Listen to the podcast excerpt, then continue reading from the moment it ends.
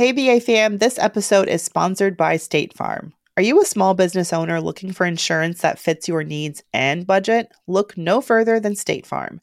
State Farm agents are not just insurance providers, they're also small business owners who live and work right here in your community. They understand the unique challenges of running and protecting a small business. When it comes to small business insurance, State Farm knows what it takes. Create a plan that fits your needs and your budget. State Farm agents are ready to help you choose personalized policies that truly understand your business.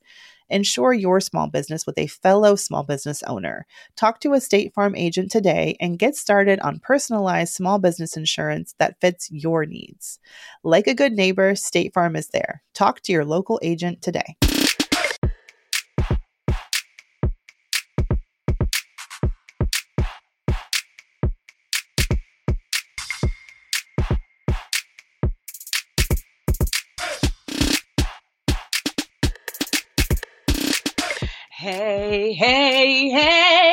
So you know, like each hey, my my I do jazz hands, and each layer, my hands get higher until they're all the way out, and my fingers are wiggling in the air. I just Oh. want to give you a visual. A visual. Oh, that's a good visual. and just I know you can't see me either. Just know that I'm I'm taking a knee right now. oh, Solidarity. oh, wow. Yes, let's talk about that. Like that's a really great way to open up. Hey, y'all. Welcome to Hey, Brown y'all. Ambition. Happy Brown Ambition Wednesday. Yes. So this is one of those news stories that seemed to be unfolding over the weekend, and I would catch a tweet here and there, like a te- like a news alert here and there, and I was like, "What's happening?" I don't really watch football, but I remember all like the controversy with Colin Kaepernick. Is that how you say his name?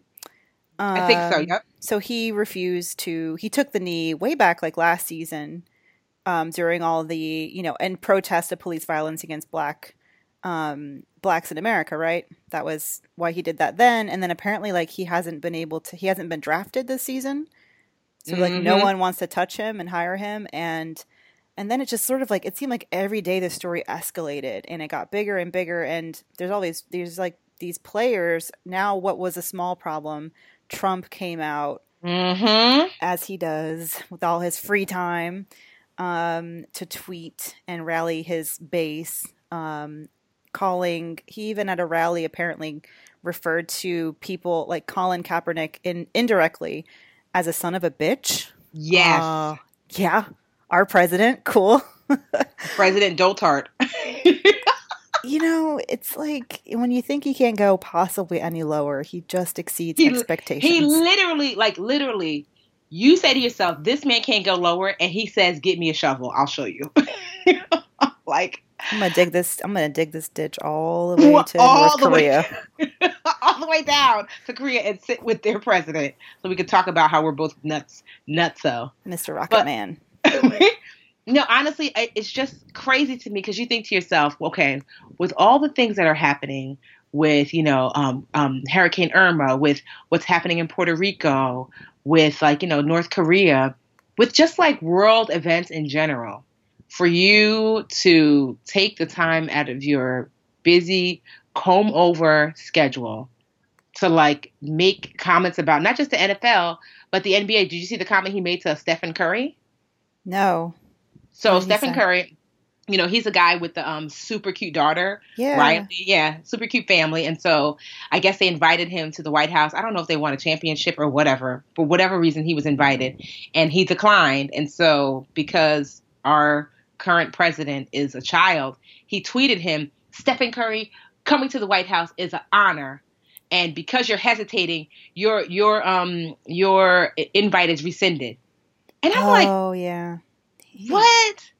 He's like, well, you can't come to my party. I uninvite you. Yes. You This can't come to a- my birthday party. You can't come. We're not even friends anymore. And you're like, what are you, five? Yeah, he, literally, he has the he has the the temperament of a five year old. This is what Yep. this is the same thing. He, he's so predictable. This is the same thing he did after the CEO of I forget which company it was stepped down from his business council in the wake of his comments, or sorry, lack of comments um, after Charlottesville. And then that business owner was that CEO was followed by a couple of other CEOs, and he's like, "Oh, you guys can't leave my business advisory council. I'm disbanding the whole thing. There will be no business advisory council to leave." I mean, this is just like textbook president mango face. Maybe I'll watch Yeah. sports now. Yeah, mm, I'll just let Superman give me the recap. oh my gosh. So now that you know how people say like um like it, they'll tell you like when you like if you're a book writer you're they'll say you know you think you know when you're writing the book it's the hardest part they're like ah man that's the easiest part it's what comes after so now that we bought the house it's the what comes after Ooh, So- do tell. so apparently, you know, so well, one like um we did uh so you know the the we haven't exchanged money for the house yet. We had to do a title search, which which just was clear today, and apparently I didn't realize with the title search I thought it was just the home, but apparently there's a title search on you. Like who do you owe? And I of course I came back clear, but Superman had something from when he was 18. It was like 108 bucks, but we have to pay that. And it was Oh. like, yeah, I didn't know that. To to what entity? Like a public like a utility or something? Something. I don't know. Like i was i was looking through i just knew that it was his. I, I took a cursory glance because his name is it's not common but it's kind of common because its last name is smith. So his first name is semi common-ish so um so there was a lot so we had to really dig through like page after page it was 73 pages. I didn't realize that and i was like wow. So the title search is like the property to see if the property has any liens on it. It doesn't owe anyone. The person before you, like who owned the property before you, to make sure there's no liens that would stop the the uh, the sale of the house, and then you yourself. And I was like, what? And so, like I said, I came back clear, but he had this one hundred and eight dollar fine. It looked like something from like like it looked like maybe it was like a, a, a ticket or something from court or something like that when he was eighteen. And you know, likely was just moving from place to place and just forgot about it. And so it came up in the the, the title search and you know, and I was just like, wow, okay. I mean, obviously we'll pay the hundred and eight dollars, but I thought I I didn't even I never knew that was something. I bought a house before, but I guess because nothing ever came up under my name, it wasn't something I thought about. Um, Mm. and so yeah, so I was like, oh, okay, we'll pay the hundred and eight dollars, but I just is asked it a her, deal breaker? Like who? it is surprisingly like not that it's a lot of money, but so I asked her, well, what would have happened if he owed like you know, or like just say if, if we're paying. I said, is this because we're paying cash?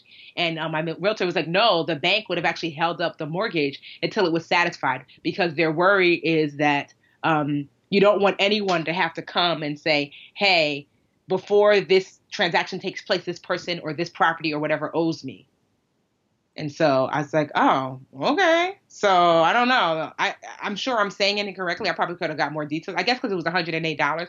I wasn't digging super deep, but it seemed like we wouldn't be able to get title insurance, which means that I guess if later on, 10 years from now, someone says, hey, there is actually a second mortgage on that house you owe, we wouldn't have to pay that because we have title insurance, but they wouldn't clear us for title insurance if we didn't pay these things off. Oh, so how much know. time do you have? Um, they said that they want to close by my birthday, which is October 16th. So we have plenty of time. I mean, we're like basically we have a title uh, company, so we're just gonna. I called to figure out like what do we do now because I'm like I don't even know who to pay, like what court to pay or whatever. So we just give him the the eight oh hundred and eight dollars or whatever, and then he pays. He satisfies the payment, you know, gives us a receipt, and then we're good to go. So we can have title insurance. So no one can then come and put a lien on the property based upon old debts, basically because we Oh. did our due diligence. But I didn't even know that. I'm like, woo, mind blown. Wait, who who takes the check from you? The title insurance company. So they they run the they run the title search, and so everyone is paying the title insurance company. They're like our escrow, basically. So we paid the deposit to we instead of instead of getting like a, a lawyer, we decided to go with the title insurance company because we're paying cash. So we're not negotiating anything. Um, but we, I still wanted a title search. Like the the bank side, um, we're, who we're paying, they do a title search, but I wanted to do a title search too on our side to make sure that this property doesn't have any liens on it. And in, and, in, and in order for us to have insurance on the title search, meaning you did your due diligence, you're no longer liable, we have to satisfy whatever it is that we owe. Um, and whatever it is that either party might owe. And so we end up owing $108. Everybody else is free and clear. So I asked, well, how do we pay? Because it says, like, I don't know, New Jersey State Court, whatever it is. And I'm like, well, do we just call them up and pay them? He's like, no, you could pay, you know, write a check out. We pay them. Obviously, we send you proof of payment. Um, and then we can move forward with the closing of the of the sale of the house. And like I said, I might be saying, I know. I was like, I like I said, I never because I ne- I guess I like none of my friends ever had anything come up. At least they never told me, and I've never had anything come up in a title search. So it was like, oh, okay. Well, that's not true. When I bought my first house, the man who owned the house had gotten a divorce. So in the title search, it did show that his wife was like co-owner or whatever that was, but nothing came up on my end. So I didn't realize that that there you might have to pay. But what was crazy was there was different iterations of his name. And there were people there that, like, if you added up everything they owed, it was like ten, twenty thousand dollars. And I'm like, so what if they went to buy a house and didn't even know they owed all this? You could literally just not be able to buy a house, you know? So it just you know, really important that it's just another, I guess, bullet to say why it's so important. Your credit and stuff, staying on top of your credit and credit report is so important. Because yeah, and you never do think about yourself, the buyer, being because the title search. The whole point of it, I always thought, was just to make sure that the people who were selling it had the right to sell it. Um, me too. Me yeah. too. Honestly, interesting. That's why I was like, wait, what? I'm gonna do a little more digging. But I was like, what? I didn't know that. And she said, yep. So, like I said, it wasn't much for us. But what if it was like he owed, you know, eight thousand dollars? What would we, you know? I mean, we pay it, but it would have been like a huge shock. You know, like what? Yikes! There's a lot of people who would be like, oh, that's putting us out of the game. Like, there's no Ex- way. Exactly. That's what I thought to myself. I was like, look, look at you, sir. He was like, it's $108. I'm like, still, I was like, I'm, I'm looking at the date. It's like 1998. I'm like, when you were 18, he was like, I, it probably was some ticket, and I was like, whatever. And I'm like, it's come back to haunt you. so it's just an interesting part of the journey. I'm going to do a little bit more digging, and maybe I'll explain it a little better next time. But this yeah. is what like literally just happened today, so it was like fresh on my mind. Like what? And would that not show up on his credit report? We didn't see it because it, it's owed. It's it's clearly some sort of violation. It looks like he might have had a ticket or something because it's owed to, to a, a court system. So okay. it didn't show up on his. I don't know. Do do like parking tickets or whatever tickets show up on your um on your credit report? Not like the one you get from Experian, not that I know of. But I know yeah. like util like one time I I remember in college one summer, you know how every summer you move out of your apartment or whatever. I stayed I had we all moved out, but like the power bill was still in my name and it was never shut down. Mm. And I had these a bunch of like missed payments from Georgia Power on my credit report that I had to um, you know, it wasn't I wasn't supposed to be charged, but they just had never cut off service anyway. Okay. So I had to, but that that showed up on my credit report. But I don't know about well, tickets. And that's why I thought that's why I was thinking because I checked his credit report, it didn't show up. So it's likely that tickets, outstanding tickets, don't show up on your credit report. It just shows up, I guess, during I don't even know super thorough background checks because I've never. I mean, I've had tickets that I've forgotten to pay, and I've gotten like you know like warnings in the mail, like, uh, we're going to take your license. And I haven't seen that on my credit report. So that's likely why it was missed. He says he vaguely remembers, like, oh, yeah, I kind of vaguely remember. But, you know, so just keeping that in mind that, like, if you have some outstanding, like, tickets, it, it looks like most of the stuff is legal based, meaning, like, most of the stuff that wasn't his and all the pages that I kind of went through, it looked like all of them were court related in some way. Right. Like yeah. there, you, you, know what I mean? Like there wasn't anything on there, like, like I saw a guy owe child support, and then it was like somebody, there was like some forensic something. So I guess I don't know if it. Oh, there was a public defender one where somebody, I guess, you know, had gotten into trouble, and I guess they were charging them for the public defender. I don't know. It was just really interesting to kind of, it kind of intrusive. I was like, well, that's not even his full name. Like, like some people had different spellings of his name and totally different years, but I was able to see like all that they kind of owed. So it was really interesting to be like, wow, this is kind of like, like they would even say, did you live at this address? That's how we knew which ones were his. It was, it had like the last four digits of your social, the address associated, and then the name. So those three things kind of had to match, and it was only one for him, and then the rest he was so like, no, sure. yeah. Yeah, so. I'm reading that. This is right. So it's not that the city like will send an unpaid parking ticket like report that on your credit, but if they sell it to a debt collector, which some cities do for like even for like uh. library fines, um, like library fines or unpaid, uh, uh, yeah, parking tickets, um, then that collection activity will be reported, and then maybe mm. you can track it. But that's that's weird. But I mean, you know, part of the process. Like, yeah. Any other like uh, pickups or, or lessons learned? Um, well, we did find that, like, and I guess it's tr- like for an old house, like I said before, like the the the we have to get the house rewired, which could be anywhere from eight to fifteen thousand dollars. Um, so, but that was something oh, we knew. Right. Ooh, fifteen. Ouch. I know, but that was something we kind of mentally prepared for because I knew that of the four major things, plumbing, foundation, roof, and electric, that at least one in a house that's almost 100 years old, at least one of them was going to be something. So of all the ones, that's the one I was kind of like, okay, that's less than doing, you know, a foundation, which we would just have to leave the house. Um, and so that's, you know, something that we're trying to figure out now. Like, so what are we going to do as far as fixing up the house? A lot of it is cosmetic, but some of it is cosmetic, but large projects that I want. Like, I want a new master bath and I want a different a different kitchen. So it, the kitchen and the bathroom, they, they're fine and they're functional. I just want it new.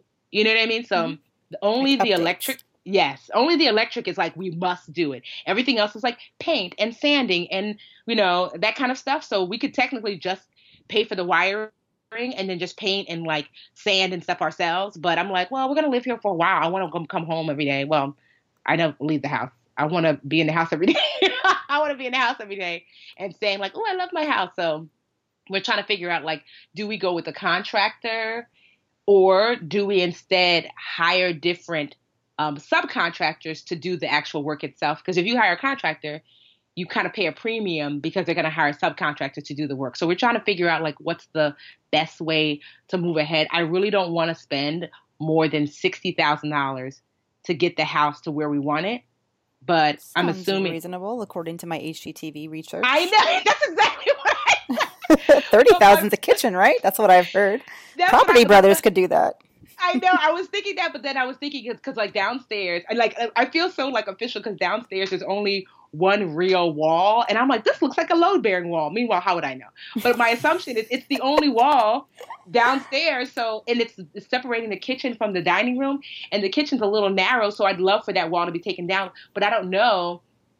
Is that obviously that's going to increase fixing the kitchen you know, by a lot. And so my concern, so that's where we kind of are now. Like, well, where do we, what do we do? Do we, because there's a lot of work that he can do himself, so we certainly will, like painting and sanding and stuff, so we could save money. But he he's he can't renovate a kitchen, and he he doesn't know how to like totally renovate a bathroom. So we're just trying to figure out like what do we do because if you have an electrician, you have to know where things are going to go. Yeah, and a contractor is like they're sort of like the man. They're managing the whole process yes. and I don't know. I feel like that's the one thing I wouldn't skimp on personally, but you have someone who can sort of like has experience, even though yeah. husband, you know, you know, knows a thing or two. Yeah, no, but I think no, but I told them for the major projects we're getting a contractor. So I guess we're just trying to figure out. Okay, beside the kitchen and the bathroom, is there? I don't necessarily want to hire a contractor for the electric work because we could just hire an electrician. You see what I mean? Yeah. I guess that's where it's like, well, do look at. I want to hire professionals for all the major things, but I don't necessarily want the contractor to hire the professionals for the for certain things because I'm like, well, we could just go directly to that professional themselves and let the contractor just work on like maybe two major projects. And then like if we need a plumber, let's just hire a plumber, not the contractor to hire the plumber. So there's like more money, you know? So there's a bunch, but I'm honestly, I, everybody's seen the house. I brought everybody through, even though you know technically we're not supposed to be all up in the house because we haven't paid for it. But whatever. Um, You're already having a housewarming. I wasn't invited. No, I know. We just been walking through, like, girl, what you doing on Saturday? Want to go? Want to do a walkthrough? and so, like, opening the lockbox, right, using the key. Meanwhile, you're not supposed to do that, but we're here now. I'm just really excited. We're it's okay. This is a private conversation. It's not like. thousands of people are going to listen. And y'all don't know where, where the house is. You don't like wait. I've never seen the address, so whatever. Um, and by like time, challenge accepted. exactly. Girl, don't talk like that on the interwebs these days. I know. The Chinese are probably listening. The Russians probably listening to us. Right. But I'm excited though because I can't wait to have like I want to have Thanksgivings and definitely we'll have a housewarming. Of course, you and um husband are definitely invited. It's gonna be fun. It's gonna oh, be like the, I want to be the downplay how exciting it is for him because I'm really trying to drag this out. No, get a house. Get we a went, house. we went we went looking at a couple of two neighborhoods that he has liked has been looking at online in Jersey, and I was finally like, let's just go check out these neighborhoods and see what they're like and see what the houses are like. And um, the neighborhoods are Montclair and Maplewood, New Jersey. Ooh, you should have told me. I would have came with you. Those are great neighborhoods, honestly. Like Montclair, from what I remember, and I don't know if this is still true, but is one of the. It's like the interracial. It is. Isn't it? so Is many mixed babies. Yeah, we saw a few. yeah. It's the interracial, Well, actually- like, but like officially the interracial like capital of America or something crazy, like the most interracial couples like per capita in the city or something like that, something crazy. The two or like couples that I know who live there are both in inter- are both interracial, so confirmed. So Stereotype Montclair- is true. It's a great, great, great city. And then Maplewood is also an awesome um, city. You, sh- you guys would really like it. It's really like homey. It's really like, and it's next to Newark. And in that that you- the airport and travel to the city, all of that stuff is really easy. But I'm not gonna lie, Maplewood and Montclair, especially Montclair, pricey. Yeah, but not as pricey as the apartments I want in, in Astoria and Jersey City. But um, we're just looking. You know, I, I feel like it's hard.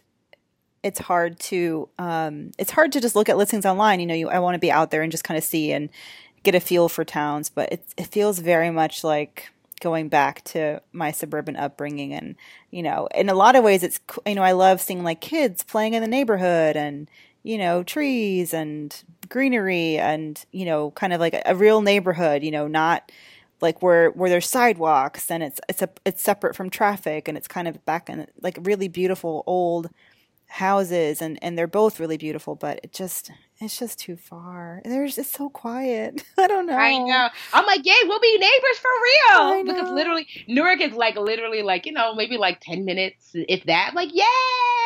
It's just Come close. on, Mandi. it's not that far now I know. And honestly, truthfully, it's actually Jersey City is super close to Newark. But, you know, it's just very like, I love, like, I love Montclair. And because I went to Montclair State University, it's got amazing restaurants. You'll love that. yeah And we- that's Maplewood. that's how he got me there he lured me there with the promise of dinner yeah. Did you, where'd you guys eat?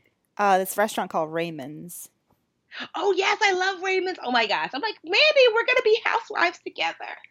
Oh shit. yeah. I think I'm gonna be sick again. oh lord. Oh, that was God. an evil laugh. You should have heard It yourself.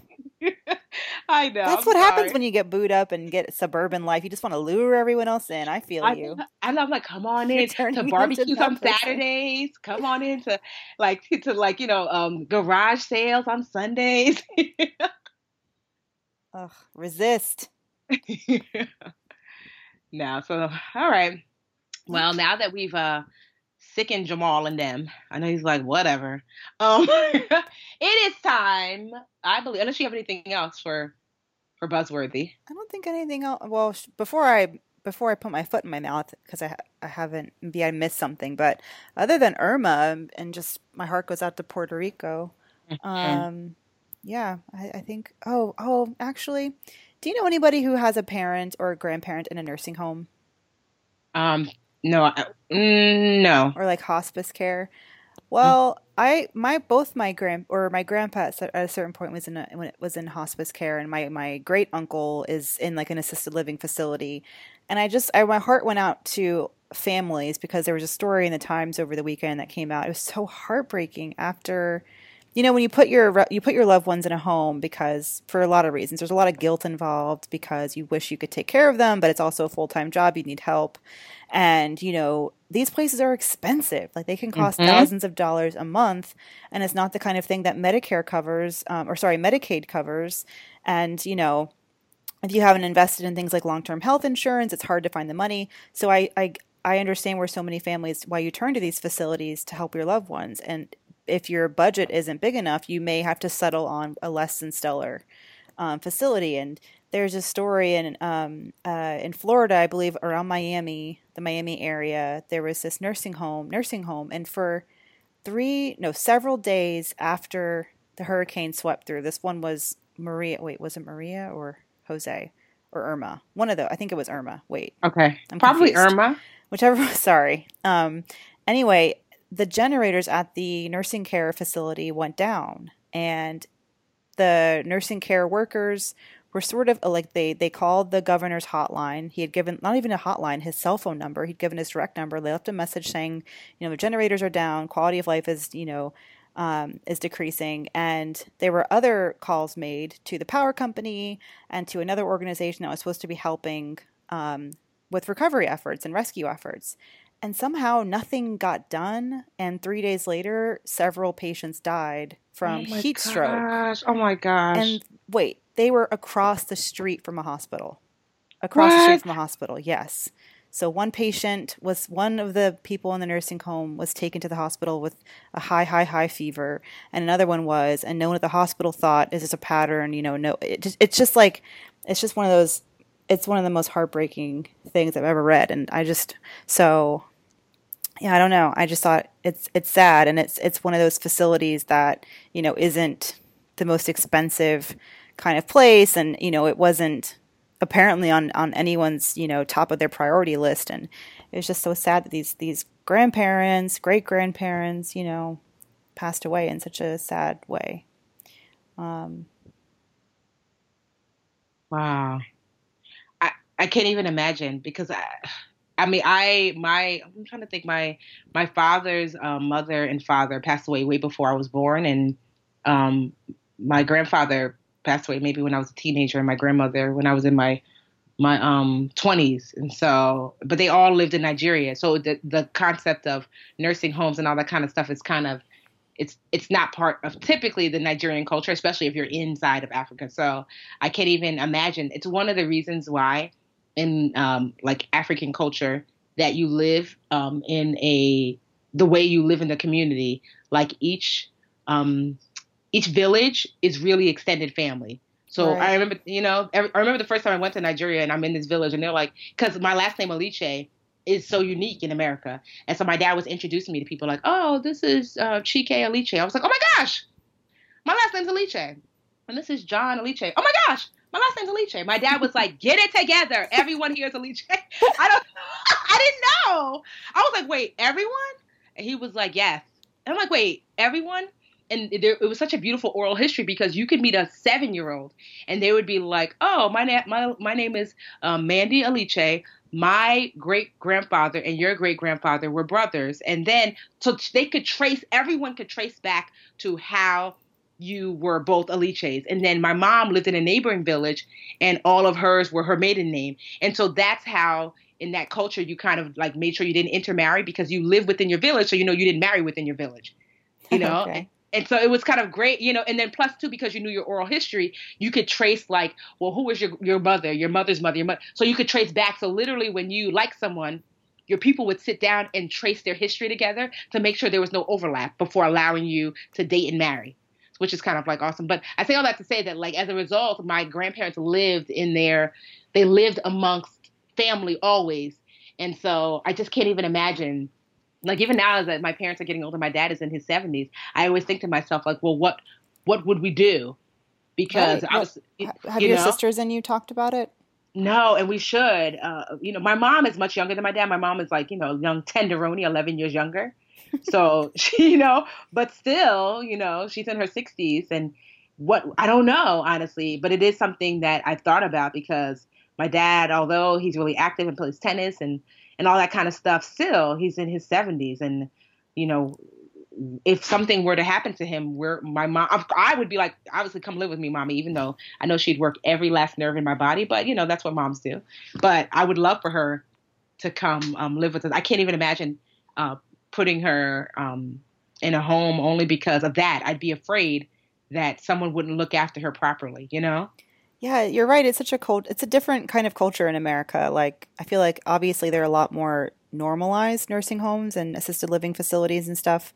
Um, but everyone I know, you know, including my husband's family, who's Dominican, um, that's not how they operate. like you will, they will pack as many people as possible into a, you know, an apartment just to be together and just to be supporting each other. Which on the one hand is beautiful, but on the other hand, it's like okay, you're on top of each other, and you know, everyone's sort of in each other's lives, but it, it's a different, it's a totally different way of thinking. And um, yeah, it'll be interesting to see. Our parents aren't, you know, that that old to where we've had mm-hmm. to have those conversations, but it's something I think about all the time. You know, when my mom when my mom got remarried recently, I can't lie when I said in the back of my mind, I'm like, okay, good, she'll have someone to to be there if she gets hurt again. You know, it wasn't mm-hmm. that long ago. I think it was two, three years ago that she fell on ice and shattered her kneecap. And my, oh sis- thank God my sister was there, and I had to fly out, and we had to, you know, she couldn't walk for a long time, and Um, I remember thinking, uh, God, you know, she's on her own. I just, she, you know, what is she going to do if something worse were to happen? So I feel like this is just part of like, you know, adulthood. Adult, it's not like we become the parents, but it's hard to have these conversations and they, and it's hard to even know where to start. Yeah. Maybe I should ask no. her if she has a will. I don't know. I don't even know if she has a power of attorney. I should know these things. I know, right? I know, being the financial people that we are, you know. I mean, my dad is really uh I know that he had a will, but now that we're like like fully grown, I mean, and I'm sure he still has a will, but I wonder if it's updated. Cuz I can remember being like a teenager or whatever him showing us, but I don't know like what it's what it is now. And you're right, power of attorney, all that kind of stuff, you know? Or the passwords, like will your mom know i think about well my mom has control over everything because she's been on her own for a while but you know if if the husband a lot of times it's you know if the husband men do uh, on average live shorter lives than women so that's why i'm kind of stereotyping this situation but you know if a husband passes away and the wife is left you know does she is she empowered does she know where everything is so that you know she knows where the how the bills are paid and, and where the finances are and where to find the will and where to find you know all the information that she'll need because um, if she doesn't, you know, it's it's it, it can be it can be all that more stressful to a really already like sad, you know, situation. Yeah. Okay. Don't worry, I have all my information in a Google Doc. Husband and knows exactly what it's called. You know what? It's so crazy. My so- financial planner didn't think that was a good plan, but I think it works. He's like, oh, that's great. So at any moment in time, someone could hack you. I mean, come on, we're all hacked now. Oh, that's true. I'm just assuming. You know, that's true. Leave it to us to, to end BuzzFeed on such an uplifting note. I'm saying, but that's why no one wants to talk about it. But see what I'm yeah. trying to do here? I'm trying to, like, you know, the know. taboo. We talk about money. Why can't we talk about death and old people? Yeah. Those poor old people. So, anyway, my heart goes out to people in Miami. Sorry to be a downer, but you know, sit, you know, think Thanksgiving's coming up. What better time to sit down and have a really morbid discussion about wills and powers of attorney with your mom and dad? Hey, BA fam, this episode is sponsored by State Farm. Are you a small business owner looking for insurance that fits your needs and budget? Look no further than State Farm. State Farm agents are not just insurance providers, they're also small business owners who live and work right here in your community. They understand the unique challenges of running and protecting a small business. When it comes to small business insurance, State Farm knows what it takes. Create a plan that fits your needs and your budget. State Farm agents are ready to help you choose personalized policies that truly understand your business. Insure your small business with a fellow small business owner. Talk to a State Farm agent today and get started on personalized small business insurance that fits your needs. Like a good neighbor, State Farm is there. Talk to your local agent today.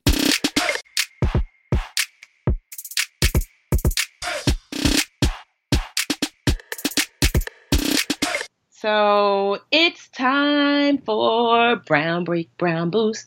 What you gonna do? Are you gonna boost or are you gonna break with you?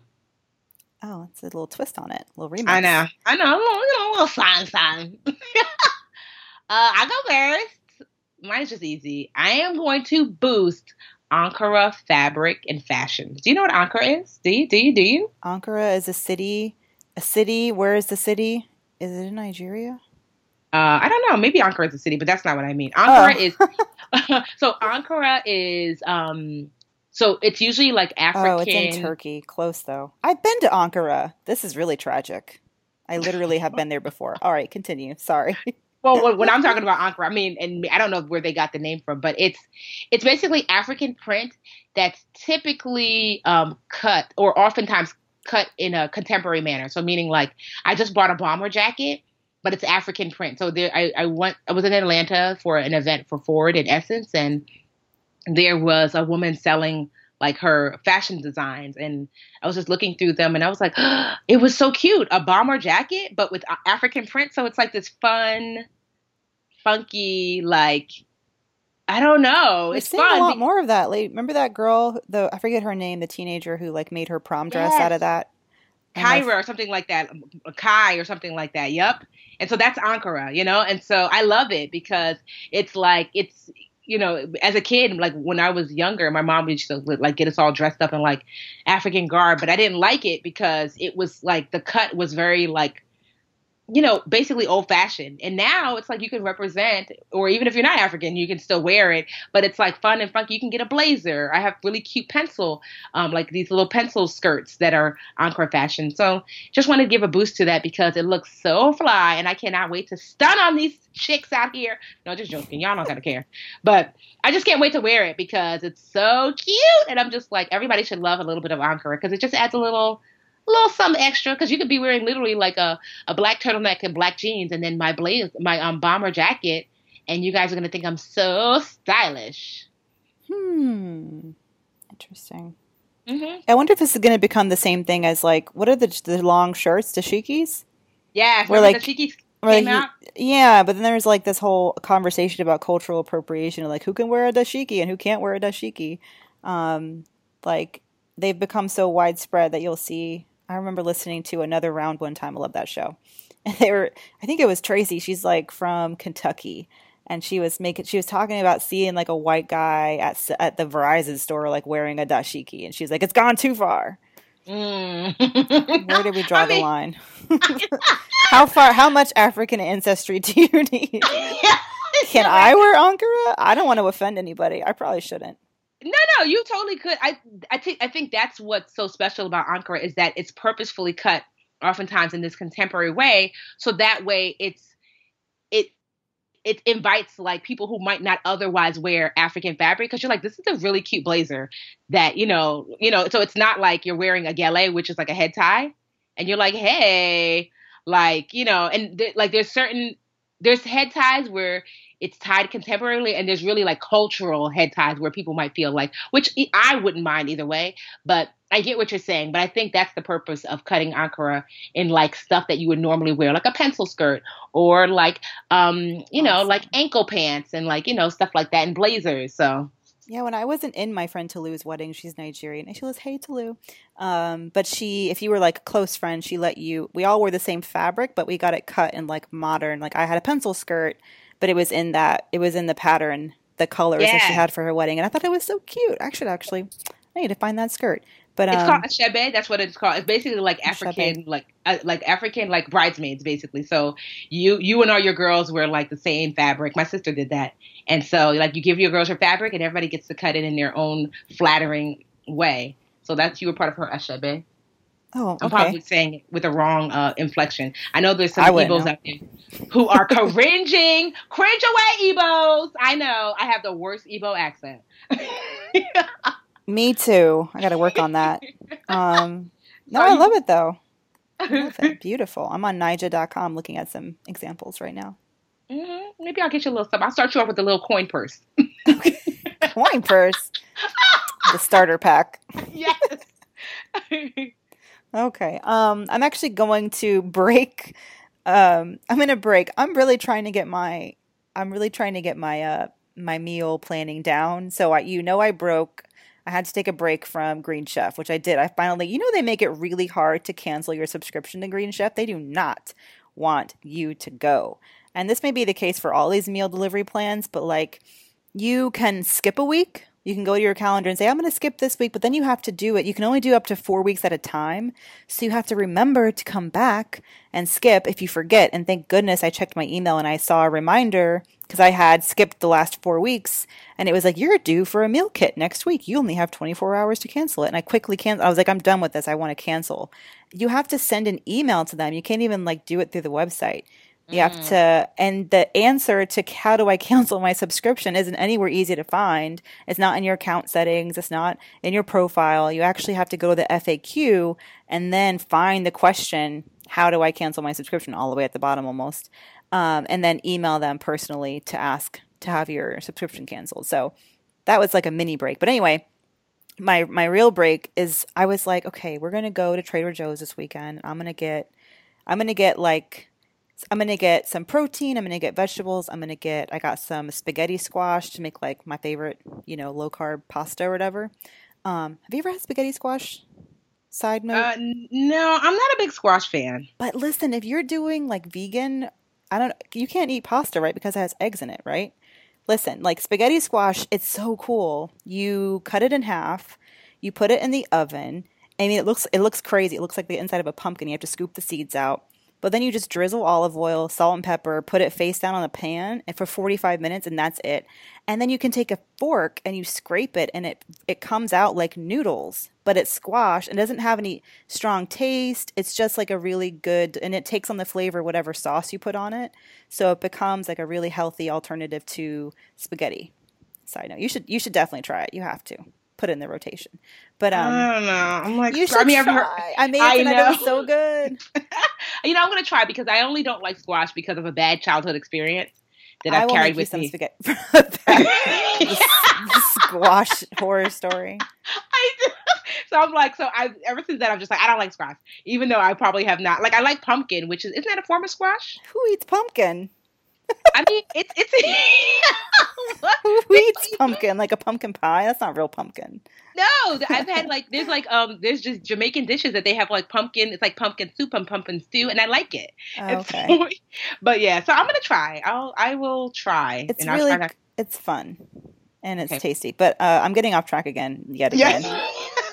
we always do. Where were where were we? Okay. um, so first I took a mini break, now sidebar, now back to the main break. Anyway, we're at Trader Joe's. I'm getting all these ingredients, and I get home. First of all, I'm exhausted from even going to Trader Joe's, and then I spend the next three hours. I'm gonna I try to cook all the food I'll need for lunch during the week because I usually spend like between twelve and fifteen dollars a day eating out in New York City for lunch or whatever. Easily $12, 15 dollars. So I'm trying to cook enough lunch for the week to try it out. It took me four hours. Like I What? didn't know how much your back could hurt from standing in the kitchen all day because you're it's not just like cooking one piece of chicken or two pieces like for two people when you're trying to you need every pot and pan like the biggest pans you have everything takes longer to cook when you're cooking in a big batches um, maybe i was just a little too ambitious with the meal i chose but i felt like it was not worth the money i was saving to spend four hours of my sunday my beautiful sunday just just like slaving over a hot stove so that's my I break. mean, I think that cooking can be kind of overrated. I'm not gonna lie. Some days I'm just like, I remember one time hearing like this radio host saying, "Look, my job as a wife is to make sure you eat. Whether or not I cook it or not, that's my business." and that's how. I, I wish my, my mom was that way too. My mom would, would like no, she would have no guilt over just slapping down a sack of Taco Bell tacos on like a Wednesday night and being like, this is all that's going to happen tonight, kids. Adjust your expectations. This is all I can do. so I feel like that's how. I mean, I do cook because I do enjoy it, but there are nights where I'm like, yeah. So the good thing about Whole Foods is they have a hot Whole Food market, which I want. Right? And Right, so, yeah. yeah. So like th- Friday nights, I just don't cook, and then um, I just kind of cook when I get a chance. Like today, you know, Superman for whatever reason he decided he wanted uh, meatball subs or parm or whatever it is, so he made them, which I thought was so cute for him and Supergirl, and I was like. Okay, well, I'm glad you cooked today because Mondays are like my busiest days, and so he he cooks, but typically he cooks very guyish. So today was like a huge departure. I was like, look at you getting fancy because he has this thing called turkey roni, which I'm like, uh. I was going to say, how do you eat meatball subs? Well, he just well he, we just like we um have the ground turkey, so he just seasoned them up and baked them, which I'm not sure if that's the way you're supposed to do it, but I was like, I guess. You can bake meatballs, yeah. okay, wasn't sure 'cause I was like, what's happening? Blind leading the blind. so he's like baking. There's like 12 meatballs. He's like baking them, and I guess he, he went out and went to get like that crusty like long bread, you know, Yeah. that and just gonna cut them and slice them, and then put like two or three meatballs in each, and some cheese and some sauce, and you know, him and Supergirl will have a delicious time, I guess. And so, um, I thought that was cute, but usually his his normal fare is very, um, mm, basic to say the least. Like like I said, turkey roni, which is just elbow macaroni with ground turkey. It's basically spaghetti sauce, spaghetti with elbow macaroni and ground turkey, and like you know whatever mixed bag of vegetables. And he Mm. swears that it is the bomb.com because he'll make a vat of it. You could swim in the. I'm like, who is eating all this turkey roni, sir? And so, You're like, I'm putting it in the freezer. We'll save it for later. Uh, in the back. Well, whenever he makes turkey roni, I just invite the neighborhood kids. They always knock on the door for food anyway. I'm like, who wants turkey roni? They're like, oh, Mr. Jarrell made turkey roni. I'm like, sure did. sure did. well, I'm back to small batch cooking and Yeah. eating out because I feel like my time is worth money. But I'm like, what's the point in doing well? I mean, there were. I remember back in my Law 360 like Business Insider days when I would literally get the 99 cent can of sad Trader Joe's soup, and I would oh. eat and I would mix it with the free pretzel rod sticks we used to have in the kitchen at Business Insider, and I would nuke it in the microwave. And I'm not even like the saddest soups, like turkey chili, look like dog food, and like split pea soup. I can still remember the texture of the split pea soup from Trader Joe's because that's all I could have. You know, I was so broke, and you know that that was eight years ago, Mandi. Like, treat yourself to a ten dollar salad. Just do it. Just do it. Right? That it is hard to get past that. We should talk about that in um in uh like one day for our um tips or whatever. Like how do you get past the financial guilt of not being broke anymore? and and like treat like how do you know when it's lifestyle inflation because you'd have to worry about that too you know like just because i'm earning more doesn't mean i need to be wilding out and like doing you know getting the bigger apartment getting the bigger you know car and not that i'm doing that but i think people run into that problem and it's it's like yeah you want to prevent that but also you don't want to be nickel and diming yourself to death to where you know you're spending half your sunday like i was slaving Yeah. all right All right. Well, questions. We have a good question today. Questions. As always, we have some good questions. Um, just a reminder, you guys can go to brownambitionpodcast.com, send us your questions. You can be anonymous. We promise no one has been outed yet on this show. Um, we will keep Except for, your except for our boos, right? They're like, mm, you said my name. Thanks. zim- a mil- zillions of times. And if you follow us on Instagram, I mean, at least me, you know who the boo is. But anyway, um, the biggest, the the worst kept secret in history. Um, anyway, yeah, we have a good question. So brownambitionpodcast.com to send us a question. Click the Ask Us Anything tab. Or you can email us at brownambitionpodcast at gmail.com. Dot com. There you go. I saw you pause. I was like, oh, she paused. That was a layup. I set it up for you. you did. Okay. Um, okay, we have a good question. So this person, his, her name is Tiyana. Um, she says, I really need to repair my credit and I don't know where to begin. Besides my student loans, which are currently in deferment, and a voluntary repossession, I don't have much on my credit report negatively. I have a lot of inquiries that need to be removed, but I need to find out the best secured card and how to get some financial freedom. Tiyana wants to rebuild her credit. So her student loans are in deferment. She has a voluntary repo. um, That's a car repossession, I'm assuming, on her credit. She has inquiries, so it sounds like she's been applying for credit. Yeah, And she says that needs to be removed. Well, those can't be removed. I was gonna say that. Ugh. Point one. Well, I think well, where you work, Mandi, is a great place to start. Magnify money for secured cards. That's where I send everyone, honestly. What's a secured card, Tiffany? Well, a secured card is I call it a credit card with training wheels. Because a secured card is like, hey girl, we don't trust you with our money. So what we're gonna do what we're gonna do is we're gonna take your money, about five or six hundred dollars, and put it in a money market account, which is just a glorified savings account. And then we're gonna give you a card, and guess what your limit's gonna be? That same six hundred dollars that we put up. And as you're swiping your card, if for whatever reason you decide to get cute and not pay us, we're gonna just take the money out of your money market account and pay off the card. I this I, I cannot stress enough how important it is that if you are not ready to make on time payments, do not get a secured card. Like you could because it's already like I equate getting a secured card was like mm, you kind of messed up in in um in credit class, so you're sent to detention. So you have time to redeem yourself. But if you act up in detention, then you might get expelled. So if you're not really ready to do what to do right with a secured card, because what that what does that say if you're like, yo, I can't even pay myself back. No one is going to trust you to pay them back. So that's what I would go to Magnify Money, type in kind of uh, like if you I think it's like a drop down menu for secured cards, um, and um, just know that you have to pony up usually between like five and six hundred dollars, and they'll put that up for you, and they'll give you the um, the secured card for that limit. And also a great place to look for a secured card is your bank. Some banks have secured cards. And sometimes I prefer getting a secured card directly from the bank that you actually bank at if they have one. Because like Superman, when I met him, he had a secured card at his bank. And then after meeting him and helping him like pay, like get his credit like to where it needed to be, they actually took the secured part off his card and made it a regular card. So the bank, because it was already a bank card, he didn't have to reapply for a regular card. They just basically upgraded him without that inquiry, which was great. Um, even though he thought that he won five thousand five hundred dollars, he was like, "Babe, I got five hundred. Mandi, you would have been rolling. We're at the bank, which is like weird because who goes to the bank? But whatever. And I guess he checked his balance. He was like, "Let's go." I'm like, "Why are we rushing out?" He was like, "There's five hundred dollars in my account," and I was like, "Sir." Like either way, if it's not yours, they gotta come get it. Like, what do you think is happening? And so we asked the front, and like you know, they looked at his account. They're like, "Oh, your secured card. You've done well with it for like the last six months or eight months or whatever, and we made it a regular card, so we just gave you back your security, basically." And I looked at him oh. like, "You were about to go out there and trick up your money, your own money." Well, dang, they need to notify you so you don't get confused. he was so excited. He was like, uh, "Go to the bank. We need to make a withdrawal." I know, let's go, babe, let's go. I was Just, like, what?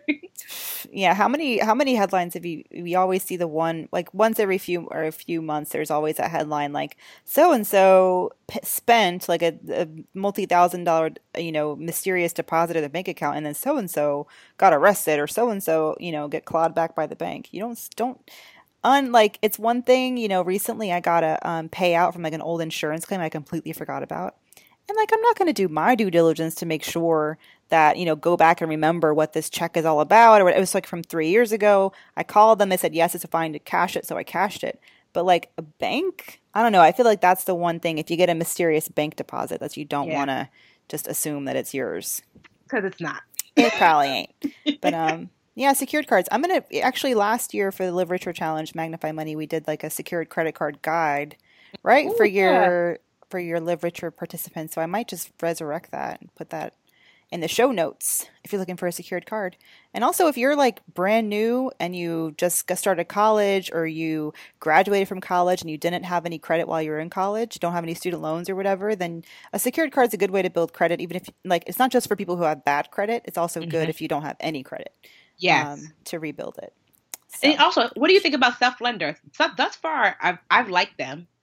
I don't have know enough about self lender. I know I know enough to be like, I don't know if I trust this. Well, I I a year ago I started doing a little bit of research on them, and a bunch of uh, because a bunch of dream catchers, you know, the um, Budgetnista gang, they um started saying signing up on their own. So I was like, and they would ask me my opinion, and I was I was like, well, I can't, I can't, you know, give a thumbs up to anything that I have not signed up and used. So I did just to see, and honestly, thus far, I mean, well, my credit score was pretty good already, so it was a hard gauge, you know, because I'm in the 800s. Um, but I I certainly didn't drop anything. So the way self lender works for those of you listening is that self lender you you sign up for self lender. I always say borrow the smallest amount possible, which is I think is five hundred dollars. But when you're borrowing quote unquote five hundred dollars, they're not actually giving you the five hundred. They're putting it in that same money market account like we talked about before, and then you pay it back every month. And it's I think it's like maybe like uh forty nine bucks or whatever it is. Um, and then at, at, the end of the year, you have paid back the 500 and then they basically give you that money back because you never actually got it. So you're basically putting up the money, you get that lump sum back, that 500 back. And I think it costs, by the time it's all said and done, it costs like maybe like, I don't know, I want to say 20 or 30 bucks or whatever. Like that's the quote unquote fee because you're going to be paying the monthly amount plus a little interest um, every month. And so it ends up being about 20 something bucks from what I remember. But what I like about Self Lender is that one, you know, as you're paying the monthly fee or you're paying the monthly, um, you know, uh, the $500 off in monthly increments, it shows for 12 months that you've paid every single month. So that's what's supposed to raise your credit score. And at the end, when you pay it off, you get an additional boost because you paid off the debt in full even though you technically didn't get that money. And then it's a savings tool in that you get that lump sum back uh, to you. So thus far, honestly, I've liked it. It's been about a year, so I can confidently say I haven't had any negative um, uh, feedback about Self Lender. I signed up, and like I said, for me, it's a little weird because I already had good credit. So I definitely have heard people varying degrees of success as far as credit score bump. Um, so, you know, some people like, you know, oh, I raised a hundred something points and some people 20. So it all depends on like your other credit stuff.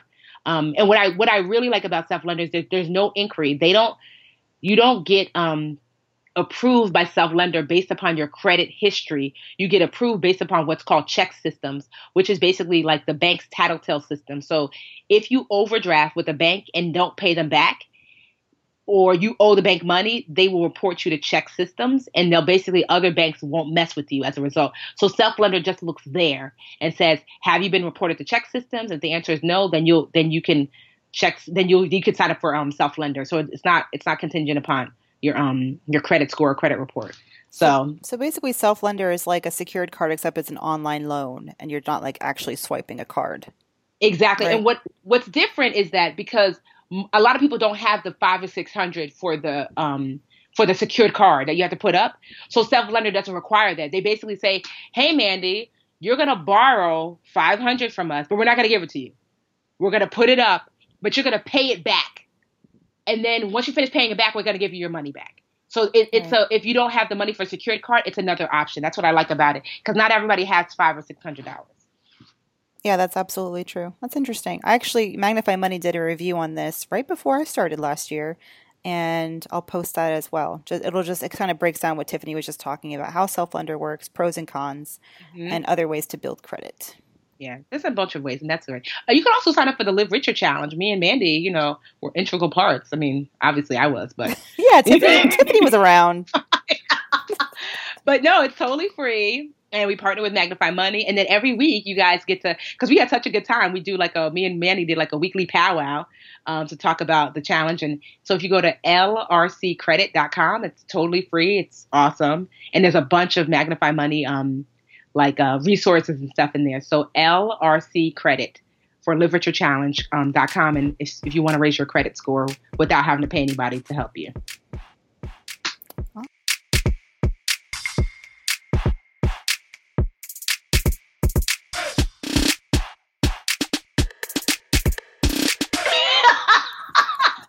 Okay. It's time for Wednesday. Get it? Wednesday? Did I do that last week? I did, right? You did, but it's still good. Yes, it's still good. Wednesday wins. The pun Get has it? legs. Wednesday. Yeah, exactly. but I'm bum ching. We'll be here all night. All right, so wins, you go first because I'm still thinking about my win. yeah, so I rewatched Hidden Figures over the weekend because it's just becoming it's becoming my favorite feel good movie.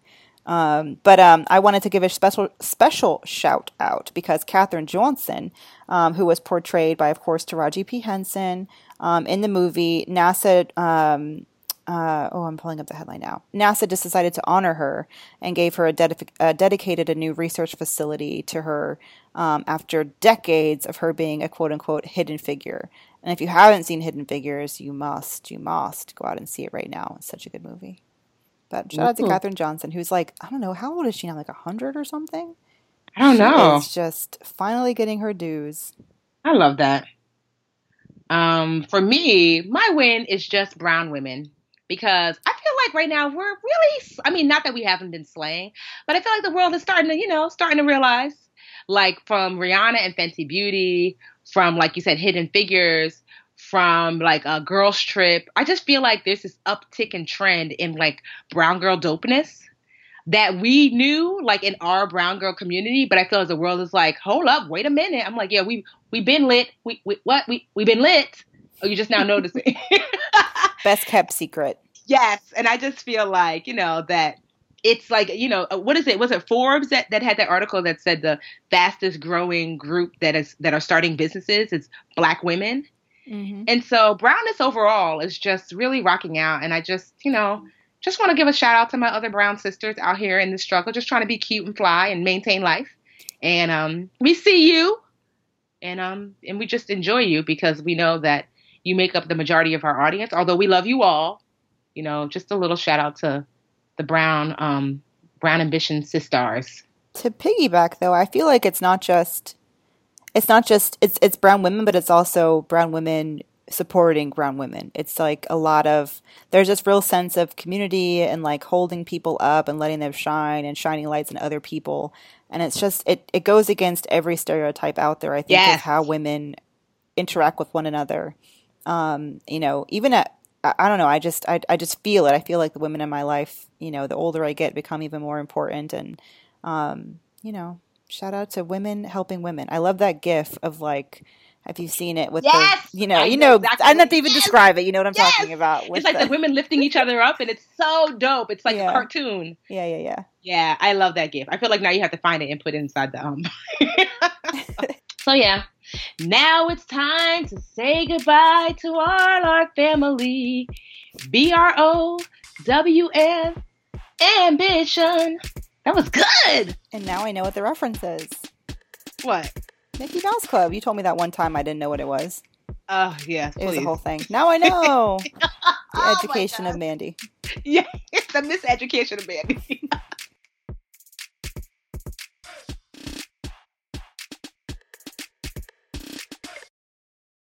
The Bigger Pockets portfolio of podcasts are worthy of your investment. We're having a real conversation as real real estate investors. New episodes available every day. It's important to buy where it makes money and not necessarily where you want to travel to. Bigger Pockets, On the Market, Rookie Real Estate, or Money Podcast. The purpose of flipping is to create more cash so then you can reinvest into other types of properties. The Bigger Pockets Podcast on YouTube or wherever you listen.